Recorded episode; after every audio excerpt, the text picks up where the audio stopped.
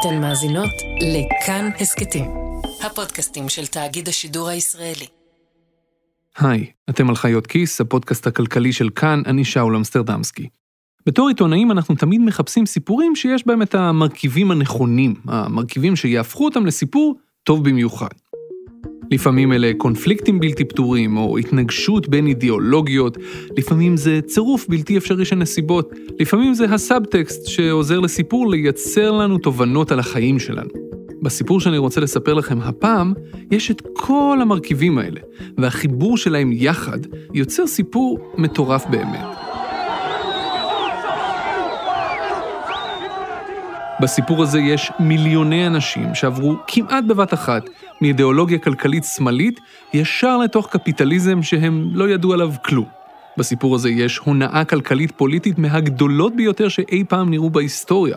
המונים שיצאו לרחובות עד שהמדינה עצמה נקרעה והתחילה מלחמת אזרחים קטנה. וגם אובססיה של מדינה שלמה לכלי נשק. ממש הרבה כלי נשק. החלק האחרון של הסיפור אכן מאוד ייחודי לאלבניה, במובן הזה שהמדינה כולה התחמשה ונפל לשלטון. שום דבר טוב לא יכול לצאת מהשילוב הזה, ובאמת, שום דבר טוב לא יצא מהשילוב הזה. הרעיון לפיו מדינה שלמה נופלת לעונה זה חלק אינטגרלי מכל נפילה של משטר קומוניסטי במזרח אירופה. אז השבוע בחיות כיס, הסיפור המטורף של מה שקרה באלבניה. כן, באלבניה, ב-1997, ממש לא מזמן.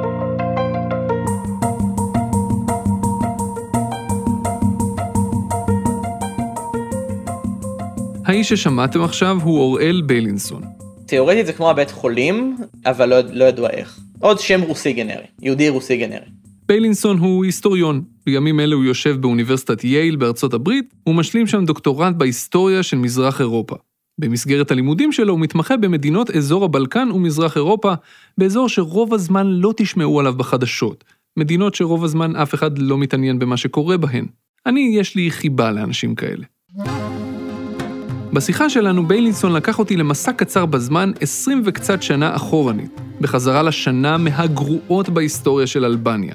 ואם למקם את זה בנקודה ספציפית בזמן, הוא לקח אותי בחזרה לבוקר אחד באמצע ינואר 1997. בסביבות 8 בינואר 97 עד ה-16 הכל קורס, וב-16 בינואר בדרום מדינה בהתחלה, האנשים יוצאים לרחובות ודורשים שיחזירו את הכסף שלהם. הבעיה היא שאין להם מושג מול מי הם מוחים. אני יודע שכל זה נשמע מאוד לא ברור, זה באמת לא ברור. גם לאלבנים זה לא היה כל כך ברור. אז בשביל להבין מה קרה באלבניה בתחילת 1997, נעשה את מה שאנחנו אוהבים לעשות בחיות כיס. נלך עוד יותר אחורנית בזמן. ולא שנה או שנתיים או שלוש, אלא חמישים ומשהו שנים אחורנית, עד לסוף מלחמת העולם השנייה. אלבניה היא מדינה קטנה שיושבת על חופו של הים התיכון. היא קצת הפתח תקווה של אירופה. כלומר, אתם יודעים שהיא שם, אבל זה פחות או יותר כל מה שאתם יודעים עליה. ובעיקר, לא אכפת לכם מה קורה שם. מבלי להתנשא על אף אחד, אני מוכן להתערב שאם אני נותן לכם מפה אילמת של אירופה, בלי הקווים של המדינות, יהיה לכם די קשה למקם במדויק את אלבניה. ואם זה מנחם אתכם, גם אני לא הצלחתי. אלבניה ממוקמת צפונית ליוון, בגבול המזרחי שלה יש את מקדוניה, ומעליה, בגבול הצפוני, תמצאו את סרביה, או ליתר דיוק את חבל קוסובו. ויש לה גם גבול צפוני עם מונטנגרו. אבל כל זה היום, בתקופה שאנחנו מדברים עליה, אז, כל זה לא היה בכלל. במהלך מלחמת העולם השנייה, אלבניה הייתה מדינת חסות של איטליה הפשיסטית, בהמשך של גרמניה הנאצית, ואחרי המלחמה היא לגמרי החליפה צד, והפכה להיות מדינה קומוניסטית, או ליתר דיוק, דיקטטורה קומוניסטית. לפני המלחמות, אלבניה הייתה ממלכה, עם מלך והכול. אחרי המלחמה, השליט החדש היה אנבר חוג'ה, ואני ממש מתנצל אם אני הוגה את השם שלו לא נכון, אני מתנצל בפני דוברי האלבנית.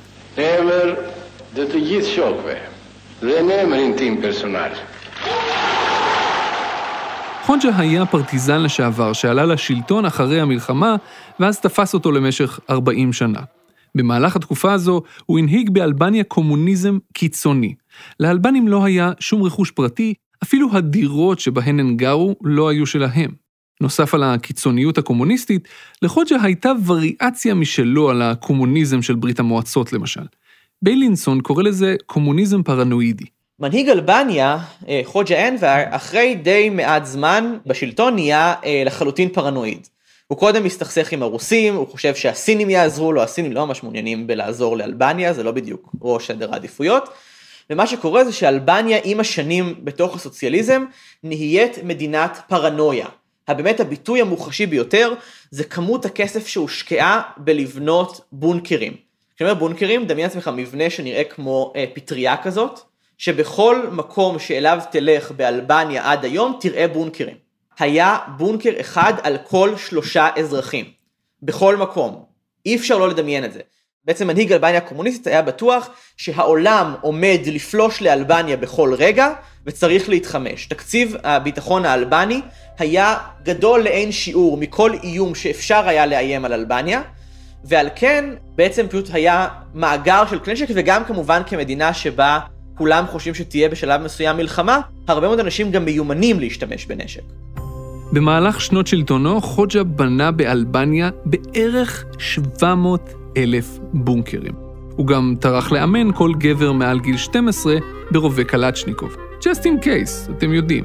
ואם במערכה הראשונה של הסיפור הזה יש כל כך הרבה בונקרים וכל כך הרבה כלי נשק ואזרחים שיודעים להשתמש בכלי הנשק האלה מגיל 12, תהיו בטוחים שאנחנו עוד נפגוש אותם במערכה השלישית.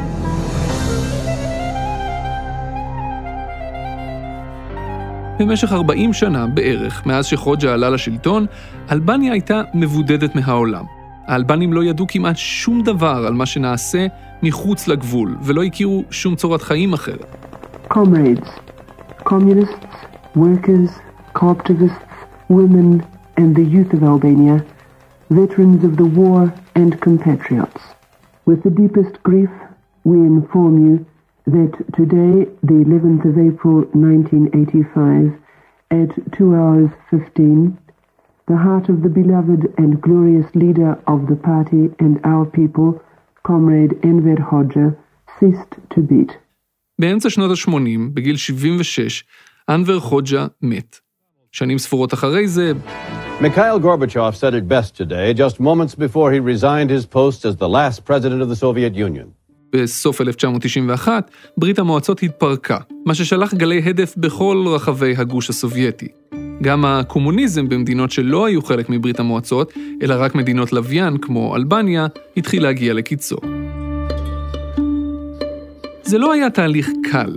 תוך זמן מאוד קצר יחסית, האמת כמעט בבת אחת, תושבי אלבניה עברו מעשרות שנים שבהן לא ידעו בכלל מה זה קניין פרטי, למשהו שאמור להיות כלכלת שוק. אמרו להם, היי, hey, אלבנים, מעכשיו יש לכם קפיטליזם. הייתה רק בעיה אחת, לא היה להם צל של מושג מה זה אומר. אנשי מזרח אירופה לא לגמרי התעסקו עם כסף לפני שנות ה-90. גם כי לא היה הרבה ממנו, וגם מי שהיה לו הרבה כסף היה עדיף שישב איתו בבית, כי אחרת לא כדאי לדעת למה יש לו הרבה כסף מזומן ביד. פתאום לאנשים היה כסף מזומן, פתאום הם היו יכולים לקנות דברים עם כל הכסף הזה, מה שבא להם, לפחות בתיאוריה. פתאום הדירות שהם גרו בהן היו יכולות להיות שלהם. פתאום במקום שמישהו יתכנן את החיים שלהם מאלף ועד תף, פתאום הם היו אחראים לתכנן את החיים שלהם בעצמם. להרבה אנשים הייתה דירה שהיא לא הייתה שלהם עד נפילת הגוש הקומוניסטי, בטח שלא באלבניה. הייתה אחת המדינות שבהן עד הרגע האחרון לא היה אף ויתור מהקומוניזם הדי קפדני שהונחל שם בשנות ה-60 וה-70, ואותם אנשים כעת מקבלים דירה שאותה הם יכולים או לרכוש במחיר זול או מקבלים אותה די בחינם, והדירה הזאת כעת שווה כסף אמיתי, ולא שווה כסף אמיתי, אלא גם יש הרבה מאוד שטרות, ואנשים מסתובבים והם תובעים בהרבה מאוד כסף. ממש ברמה המוחשית לאנשים יש הרבה מאוד שטרות ביד. ומסתבר שכל זה תהליך לא קל אם הוא קורה בבת אחת. בעיקר אם יש אנשים שמנסים לנצל את חוסר המודעות וההבנה של מי שלא ידעו מה זה קפיטליזם מעולם. בשביל להקים ולקיים כלכלה צומחת, צריך מערכת פיננסית. גופים שמצד אחד ייקחו כסף מאנשים שיש להם כסף להלוות, ומצד שני ייתנו את הכסף הזה לאנשים שצריכים ללוות בשביל לעשות איתו דברים. להקים מפעלים, לקנות מכונות, לבנות בניינים, מה שזה לא יהיה שעושים עם כסף. הגופים הפיננסיים המרכזיים שעושים את הפעולה הזו, לוקחים כסף מצד אחד ומלווים אותו בצד השני, הם בנקים. אבל באלבניה של רגע אחרי נפילת הקומוניזם, לא ממש הייתה מערכת בנקאית. לפי דוח מיוחד של קרן המטבע העולמית, באלבניה היו אז מעט מאוד בנקים פרטיים. שלושת הבנקים הגדולים היו בבעלות המדינה והם החזיקו יחד ב-90% משוק הפקדונות של הציבור. הבנק המרכזי של המדינה מאוד הגביל את היכולת של הבנקים האלה לתת אשראי, כך שבשורה התחתונה, לא באמת התקיים שוק בנקאי במדינה. או במילים אחרות, המערכת הזאת, שאמורה להעביר כסף מאנשים שיש להם, לאנשים שצריכים אותו בשביל להתניע את הכלכלה, המערכת הזאת לא תפקדה כל כך. לפחות לא באופן פורמלי, כי לוואקום של המערכת הבנקאית נכנסו גופים אחרים, חדשים. חברות חדשות שהוקמו בחלקן על ידי אנשים שבכלל הגיעו מחוץ לאלבניה וחיפשו לעשות כסף קל ומהיר במדינה, וחברות אחרות שהוקמו על ידי פקידים שעד לפני רגע היו חלק מהשלטון הקומוניסטי. סוג של עסקנים קרובים לצלחת שפשוט מכירים את המדינה היטב. למשל, ראש המשטרה החשאית לשעבר, או בכירים אחרים בארגון. כאלה מין. החברות החדשות האלה עשו משהו מאוד מאוד בסיסי, לכאורה. הן הציעו לאלבנים להפקיד אצלן כסף, ובתמורה הבטיחו להם להשקיע את הכסף הזה, נגיד במלונות או בנדל"ן, ולתת להם בחזרה תשואה מאוד גבוהה לכסף הזה, ריבית. ובפרט, הם אמרו לאלבנים, תקשיבו, קיבלתם עכשיו דירה מהמדינה? אחלה. הדירה הזאת שווה כסף, אז תמכרו לנו אותה, תקבלו מאיתנו כסף, ואז תנו לנו בחזרה חלק מהכסף הזה. אנחנו נשקיע את הכסף ואתם תקבלו תשואה חלומית. והאלבנים, שפתאום היה להם המון כסף, הם לא ממש ידעו מה לעשות איתו, רבים מהם מאוד אהבו את זה שמישהו הציע להם מה לעשות עם הכסף. ועוד אחלה דיל, תנו כסף, תקבלו יותר כסף? אז זה הקפיטליזם שכולם מדברים עליו. בואנה, זה מדהים. וככה, שלב אחרי שלב, תחת רגולציה מינימלית עד לא קיימת, זרעי הכאוס נזרעו, והונאת פונזי מהגדולות שאי פעם היו בעולם יצאה לדרך.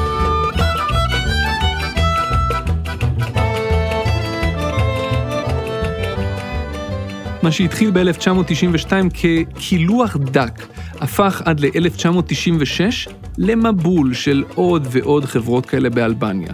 יותר מ-25 חברות שלוקחות כסף מאנשים ומבטיחות להם בתמורה תשואה חלומית. לחלק מהחברות האלה היו שמות שוברי שיניים שאני לא אנסה בכלל להגיד. לשלוש הגדולות קראו פופולי, ג'אפרי וופא, או בעברית, העם, הדמוקרטיה של העם, והשם השלישי זה פשוט השם של המייסד שלה. רוב מוחלט של החברות האלה לא באמת השקיעו את הכסף שהאלבנים נתנו להם בשום דבר ממשי. רובן המוחלט פשוט השתמשו בכסף בשביל לשלם את התשואה שהבטיחו לאלבנים שהצטרפו קודם. זו באמת הונאת פונזי קלאסית. הונאת פונזי היא סוג של תרמית פירמידה, ככה זה עובד. נניח שיש לכם כסף, נגיד עשרת אלפים שקל, ונגיד שאתם מתלבטים איפה להשקיע אותו. בבנק הריבית שתקבלו היא אפסית, בשוק ההון אתם לא מבינים וזה נראה לכם מפחיד. מה עושים? בזמן שאתם מתלבטים, נגיד שאני בא, ואני מציע לכם עסקה חלומית. תנו לי את הכסף.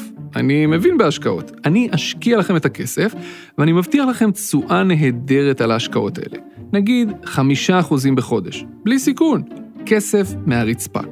אז אתם מתלבטים קצת, ובסוף אתם נותנים לי את הכסף.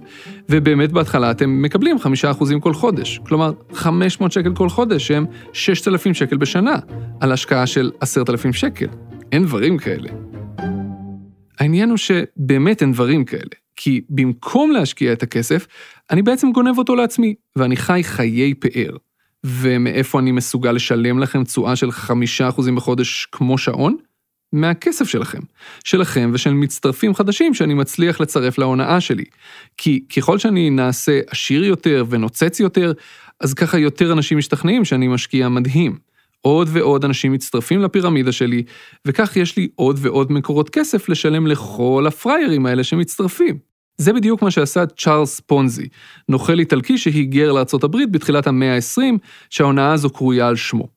אבל למרות שהיא קרויה על שמו, מאז הספיקו עוד נוכלים רבים להפיל בפח הרבה מאוד משקיעים בכל רחבי העולם, משורה ארוכה של עשירי ארצות הברית שהשקיעו בהונאת הפונזי הענקית של ברני מיידוף שנחשפה ב-2008, ורובם הפסידו הרבה מאוד כסף, ועד לחבר'ה באלבניה, בתחילת שנות ה-90. בזמן הראשון באמת כסף אכן מייצר כסף, כמו כל הונאה מוצלחת, בחודשים הראשונים אתה מקבל עבור כל דולר ששמת אה, עוד 4 או 5 אחוז תמורתו.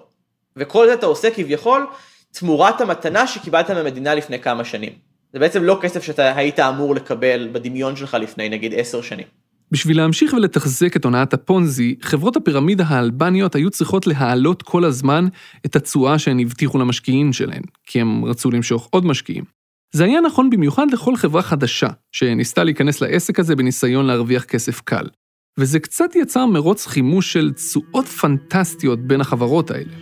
בתחילת 1996, חלק מהחברות האלה העלו את התשואה שהן הבטיחו מ-5% בחודש ל-6% בחודש.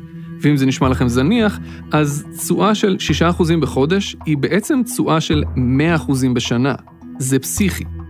במאי, מרוץ החימוש הזה כבר העלה את התשואות של החברות האלה ל-8% בחודש. אחת החברות, מרוב לחץ, התחילה להציע תשואות של 12 ואפילו 19% בחודש. וככה הספירלה הזו התחילה לצאת משליטה. האלבנים מכרו את הדירות שלהם והשקיעו את הכסף. חקלאים אלבנים מכרו את הפרות שלהם והשקיעו את הכסף. לפי אחת העדויות שקראתי על הסיפור הזה, מישהו סיפר שאם הייתם מגיעים לטיראנה באמצע שנות ה-90, עיר הבירה של אלבניה, היא הריחה כמו בית מטבחיים אחד גדול, מרוב שהאיכרים פשוט רצו למכור את הבקר שלהם. מהר מאוד התשואות המובטחות טיפסו ל-30% בחודש. בספטמבר 1996, אחת משתי החברות הגדולות, פופולי, הבטיחה למשקיעים שלה לשלש את הכסף שלהם כל שלושה חודשים. חברה אחרת, בתגובה, הבטיחה למשקיעים שלה להכפיל את הכסף שלהם בכל חודשיים. לקראת סוף אותה שנה, שתי החברות הגדולות, פופולי וג'אפרי, החזיקו בכסף של שני מיליון אלבנים. אלה שני מיליון אלבנים מתוך שלושה וחצי מיליון שהיו אז במדינה. שווי ההתחייבויות של כל חברות הפירמידה האלה חצה את המיליארד דולר, במדינה שהתוצר הכולל שלה היה אז בערך 2 מיליארד דולר ומשהו בשנה. זה פסיכי. ביילינסון אומר לי שעד היום אף אחד לא באמת יודע עד הסוף לאן הכסף הזה הלך, וכמה מהאלבנים היו שקועים עד צוואר בתרמית הפירמידה הזו. זו שאלה מצוינת, לאף אחד אין מושג, אנשים לא ידעו גם ביום הנפילה כמה כסף באמת אה, הופסד. יש השערות כוללניות לגבי כל הגוש הקומוניסטי ולא רק לגבי אלבניה. ההשערה הנקרא לזה הכי אולי שמרנית היא ששליש מתזרים הכספים של המדינה נכנס פנימה. זו ההשערה השמרנית ביותר. באלבניה הדיבור הוא על כ-50 אחוז. נסו שנייה לעצום את העיניים ולדמיין את המשמעות של הונאה כל כך רחבת היקף, עד ש-50% מהכסף של כל הציבור מושקעים בה. 50%. זה באמת פסיכי ברמות בלתי נתפסות. בשביל להגיע למימדים כאלה, החברות היו צריכות להשתמש גם בפקידי שלטון ובמפלגות פוליטיות שייתנו חסות לפעילות שלהן, שזה ייראה כאילו הפעילות שלהן לגיטימית. במקביל, הן השתמשו בכספים שהגיעו להן מפעילות פלילית, כמו למשל להבריח נשק מעבר לגבול ליוגוסלביה, כאלה. זו הייתה בעצם מאפיה רחבת היקף, שנהנתה לפחות מעצימת עין ממשלתית, אם לא יותר מזה, וכולם נהנו מהחגיגה הזאת. ואז, בתחילת 1997, הכל התחיל להתפרק. בסביבות 8 בינואר 97 עד ה-16, הכל קורס. בשבועיים הראשונים של ינואר 1997, בזו אחר זו, החברות האלה התחילו לפשוט את הרגל. זה התחיל מחברה אחת, האיש שהבטיחה להכפיל את הכסף בכל חודשיים, אבל מהר מאוד זה התפשט לכל 25 החברות הללו, כולל שלוש הגדולות. לא היה כאן שום דבר מסובך. תרמית הפונזי הזו קרסה כמו שכל התרמיות האלה תמיד קורסות. יותר מדי משקיעים רצו את הכסף שלהם בבת אחת, ולחברות האלה לא היה מאיפה לשלם, כי הן גנבו את הכסף. וכך, בזו אחר זו, הן התחילו לקרוס. המנהלים והבעלים של חלק מהחברות האלה הושלכו לכלא. אחרים הצליחו להימלט מהמדינה, למשל בארצות הברית, למשל במסוקים. תרמית הפונזי מהגדולות בהיסטוריה קרסה. אבל זה רק החצי הראשון של הסיפור. כי מה שקרה אחר כך הוא לא פחות ממטורף.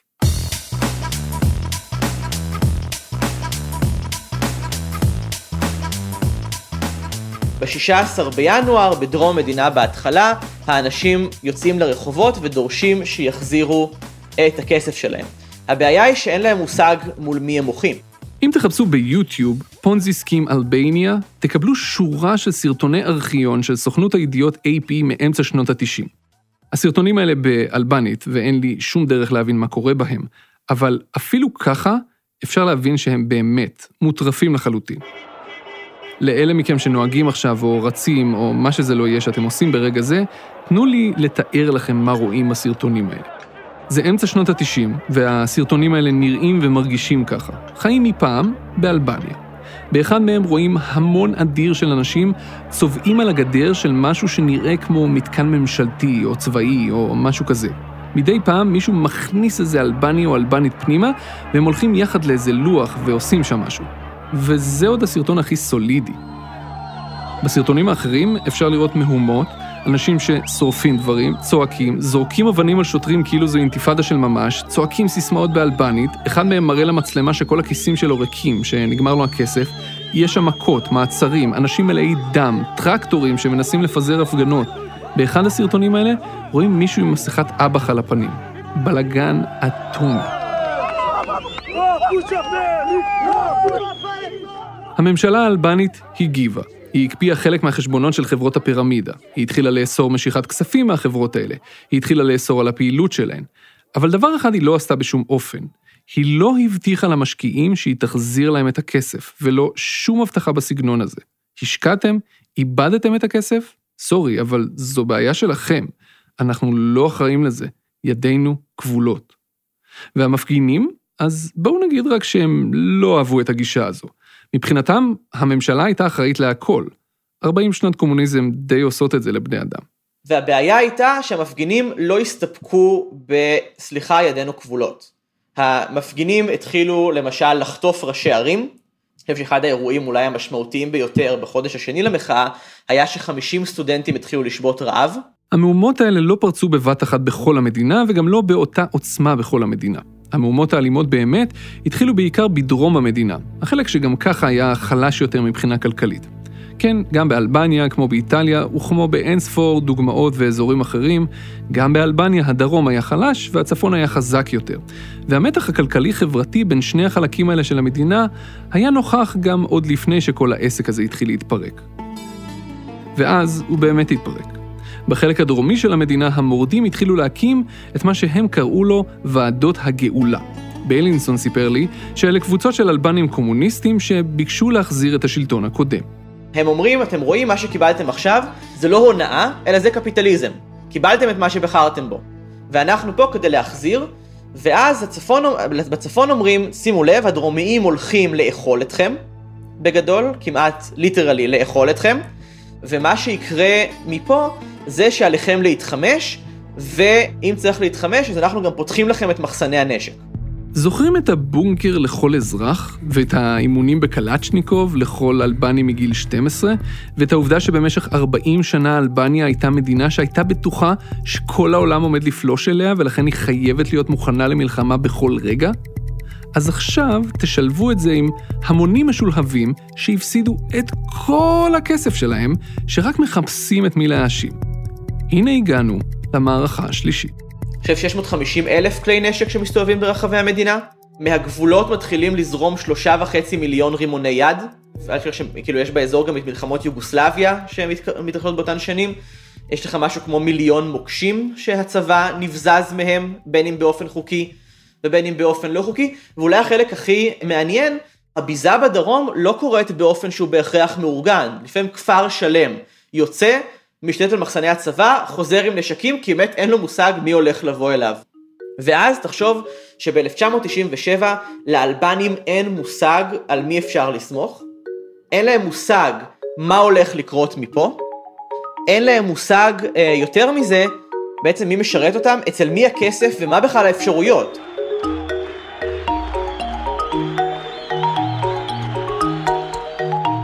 במרץ 1997, שלושה חודשים אחרי קריסת הפירמידות, כל המדינה כבר הייתה בכאוס מוחלט, והממשלה נפלה.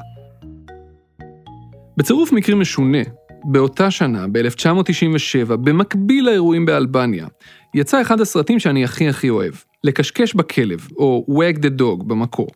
אם אתם בני הגיל שלי, פחות או יותר, אז לדעתי רוב הסיכויים שראיתם את הסרט הזה. ואם לא, אז הנה התקציר שלו. הנשיא האמריקני מסתבך באיזה סקנדל מיני או משהו כזה. הוא מבין שהוא צריך להסיח את דעת הקהל הציבורית, ובשביל זה הוא קורא ליועץ שלו, רוברט דה נירו. לדה נירו יש רעיון מעולה בשביל להסיח את דעת הקהל. מלחמה, או ליתר דיוק, מלחמה פיקטיבית. מלחמה שרק מצטלמת בטלוויזיה, אבל לא באמת מתרחשת במציאות. אז דה נירו הולך לאחד המפיקים הגדולים בהוליווד, בשושו, דמות מדהימה שמשחק דסטין הופמן. You want me to produce your war? Not a war, it's a pageant. We need a theme, a song, some visuals. We need, you know, it's a pageant. It's like the Oscars, that's why we came to you. I never won an Oscar. And that's a damn shame. הופמן מתלהב מהרעיון, והוא ודה נירו ישר מתחילים לחשוב איזה פייק מלחמה הם יפיקו, ובעיקר עם איזו מדינה, ומאיזו סיבה. ואז הפור נופל, מלחמה עם אלבניה. דסטין הופמן שואל את דה נירו, אבל למה דווקא אלבניה? ודה נירו נותן תשובה נהדרת. למי אכפת מאלבניה? מה אתה כבר יודע על אלבניה? הסצנה הזו נשארה איתי עד היום, אבל האמת היא שבזמן שלאמריקאים לא ממש היה אכפת מהאלבנים, ואם נהיה כנים, גם לרוב העולם לא היה אכפת, למדינות השכנות של אלבניה באירופה דווקא היה אכפת, ועוד איך. ומי שהכי היה אכפת לה הייתה איטליה. לאלבניה ולאיטליה יש מערכת יחסים מורכבת שהולכת אחורנית יותר מ-100 שנה. זה נובע בין היתר מהסמיכות הגיאוגרפית של שתי המדינות. דמיינו שנייה את איטליה, אוקיי? רדו עכשיו דרומה בדמיון עד השפיץ של העקב האיטלקי, אז מימין לשפיץ ישנו ים, זה הים האדריאטי. ממש מהצד השני שלו, פחות מ-100 קילומטר בסך הכל בקו אווירי, שוכנת אלבניה. לאורך השנים הייתה תנועה ערה של אנשים לשני הכיוונים. עד היום יש באלבניה אלפי קהילות של מהגרים איטלקים. ובאותה תקופה, שנות ה-90, הייתה הגירה מסיבית של אלבנים לאיטליה דרך הים. מבחינתם איטליה הייתה השער למדינות המערב, ורבים מהאלבנים גם דיברו איטלקית כי לימדו אותם בחלק מבתי הספר. עד היום חלק גדול מהייצוא של אלבניה הוא לאיטליה, וגם חלק גדול מהיבוא שלה מגיע משם. זו בדיוק הסיבה שלאיטליה היה אכפת. הממשלה האיטלקית חששה שהכאוס באלבניה יזלוג לאיטליה בגלל הנוכחות הגבוהה של מהגרים אלבנים במדינה. היא חששה להידבק בכאוס הזה, וגם מדינות אחרות באירופה חששו מזה. גם ככה האיחוד האירופי שהיה אז בראשיתו היה שברירי. אף אחד לא רצה עוד בלאגן ביבשת המוכה הזו, בפרט כשברקע התנהלה מלחמת האזרחים בקוסובו. אם המצב הזה ימשיך, עשויים לקרות שני דברים. א', המדינה האלבנית פשוט תלך לעזאזל, והם מפחדים שגלים כאלה של הפגנות יגיעו גם למדינות אחרות. הרי גם למשל איטליה הקרובה היא גם מדינה מלאה באלבנים, וגם באיטליה הרי האיזון בין אה, השמאל הקומוניסטי מרקסיסטי לבין, הש... ולבין הימין הוא מאוד מאוד רך. ב-28 במרץ 1997, אחרי שהעניינים באלבניה לגמרי יצאו משליטה, כולל שוד של 6 מיליון דולר מאחד הבנקים הממשלתיים, על ידי כנופיה שהגיעה חמושה בנשק נגד טנקים, שוד שאגב עד היום לא פוענח. אז אחרי כל זה, האו"ם קיבל החלטה לשלוח לאלבניה כוחות לשמירה על השלום. ההחלטה הזו של האו"ם הייתה הפתיחה של מבצע אלבה. במסגרת המבצע הזה, 11 מדינות, בראשן איטליה, שלחו יותר מ-7,000 חיילים לאלבניה. חצי מהם היו איטלקים. הם התפרסו בכל רחבי המדינה, ומאחר שזו מדינה די קטנה, הם לא זזו הרבה. הם בעיקר ניסו לשמור על השקט ולוודא שהמדינה לא שוקעת בדיפ שיט שאי אפשר יהיה לצאת ממנו. ב-29 ביוני יש בחירות. אלה בחירות בזק, הבחירות האלה מייצרות המפלגה הסוציאליסטית, כשרק בהכנות לבחירות מתים 60 איש. ואכן 72 אחוז אה, מהבעלי זכות ההצבעה מגיעים להצביע, 31 אחוז מהם מצביעים למפלגה הסוציאליסטית, שבכך עולה ל-101 כיסאות בפרלמנט מתוך 155, זו עלייה של 91 כיסאות. אז בסוף יוני הבחירות מסתיימות, אבל הן לא הביאו שום רגיעה לאלבניה. ההתנגשויות האלימות בין הכנופיות נמשכו, וגם האירועים האלימים האחרים. ב-17 ביוני למשל, חמישה שוטרים נהרגו בטבח בעיר אלבנית שאני אפילו לא אנסה להגיד בכלל את השם שלה, ועוד שישה שוטרים נפצעו. בקיצור, האלימות נמשכה. הנשיא המכהן, זה שנבחר ב-1992, התפטר בסופו של דבר מתפקידו. הוא אמר מראש שאם הסוציאליסטים ינצחו בבחירות, הוא יהיה בחוץ, וזה בדיוק מה שקרה. לוקח לו עד סוף יולי, עד 24 ביולי שהוא פורש, ואז כשהוא פורש, וזה אולי החלק המדהים, פתאום הכל נגמר. אבל הרבה מאוד אזרחים אומרים, רגע, זה לא הגיוני שפתאום הכל נגמר. כלומר, זה יכול להיות שעד לפני דקה אנחנו רצחנו האחד את השני, והוא מתפטר והכל בסדר. כך או כך, קונספירציה או לא, ב-11 באוגוסט, חודשיים אחרי שהגיעו, הכוחות הבינלאומיים עזבו את אלבניה. האלימות בדרום שכחה, אבל לאט, ובאופן רשמי כל העסק נגמר רק באמצע 1998, כמעט שנה לאחר מכן. במהלך מלחמת האזרחים הזו מתו באלבניה יותר מאלפיים אנשים. וכל העסק הזה, כל האלימות, כל חטיפת ראשי הערים, ההתחמשות המטורפת, הביזה, כל הבלגן הזה, הכל בגלל תרמית פירמידה שפשוט גדלה יותר מדי. ואנחנו מתחילים למה שנקרא שנת האפס של אלבניה. הממשל מתחיל כביכול מאפס, ומאז ועד עולם בגדול לא קורה שום דבר מרטיט באלבניה. לפי ביילינסון, הסיפור הזה של אלבניה הוא סיפור שחזר על עצמו בעוד מקומות במדינות הגוש הסובייטי אחרי התפרקותה של ברית המועצות, וגם תמיד מאותה סיבה. אנשים שיצאו ממשטר קומוניסטי בבת אחת למשטר קפיטליסטי, מבלי שהם ידעו משהו על קפיטליזם, מה שהשאיר פתח ענק להונאות מהסוג הזה. זה קרה ברומניה וברוסיה וגם באלבניה.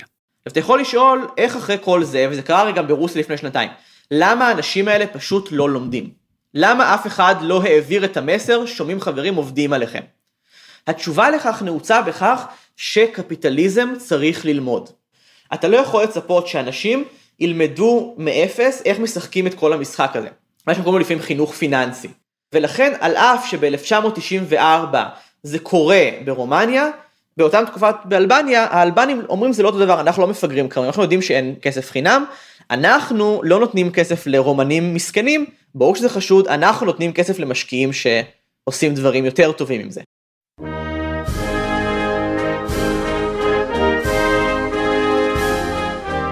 אתם האזנתם לחיות כיס, הפודקאסט הכלכלי של תאגיד השידור הישראלי. העורך והמפיק שלנו הוא רום אטיק, על הסאונד אסף רפופורט. במהלך העבודה על הפרק הזה נעזרתי בלא מעט אנשים, ובעיקר באנשים טובים, שחיברו או ניסו לחבר אותי לאלבנים שחיו באלבניה בשנים האלה. ניסיתי להביא פה עדויות מגוף ראשון על אנשים שעברו את המשבר הקשה הזה על בשרם, אבל בכל פעם שהגעתי למישהו קיבלתי את אותה תשובה. זו הייתה תקופה טראומטית, אנחנו לא מדברים על זה, עברנו הלאה. כנראה שגם ממרחק יותר מ-20 שנה, הפצע הזה עדיין פתוח. במערכת חיות כיס חברות גם צליל אברהם ודנה פרנק. כל הפרקים שלנו זמינים באתר כאן ובכל אפליקציית פודקאסטים. אני שאול אמסטרדמסקי, תודה רבה שהאזנתם.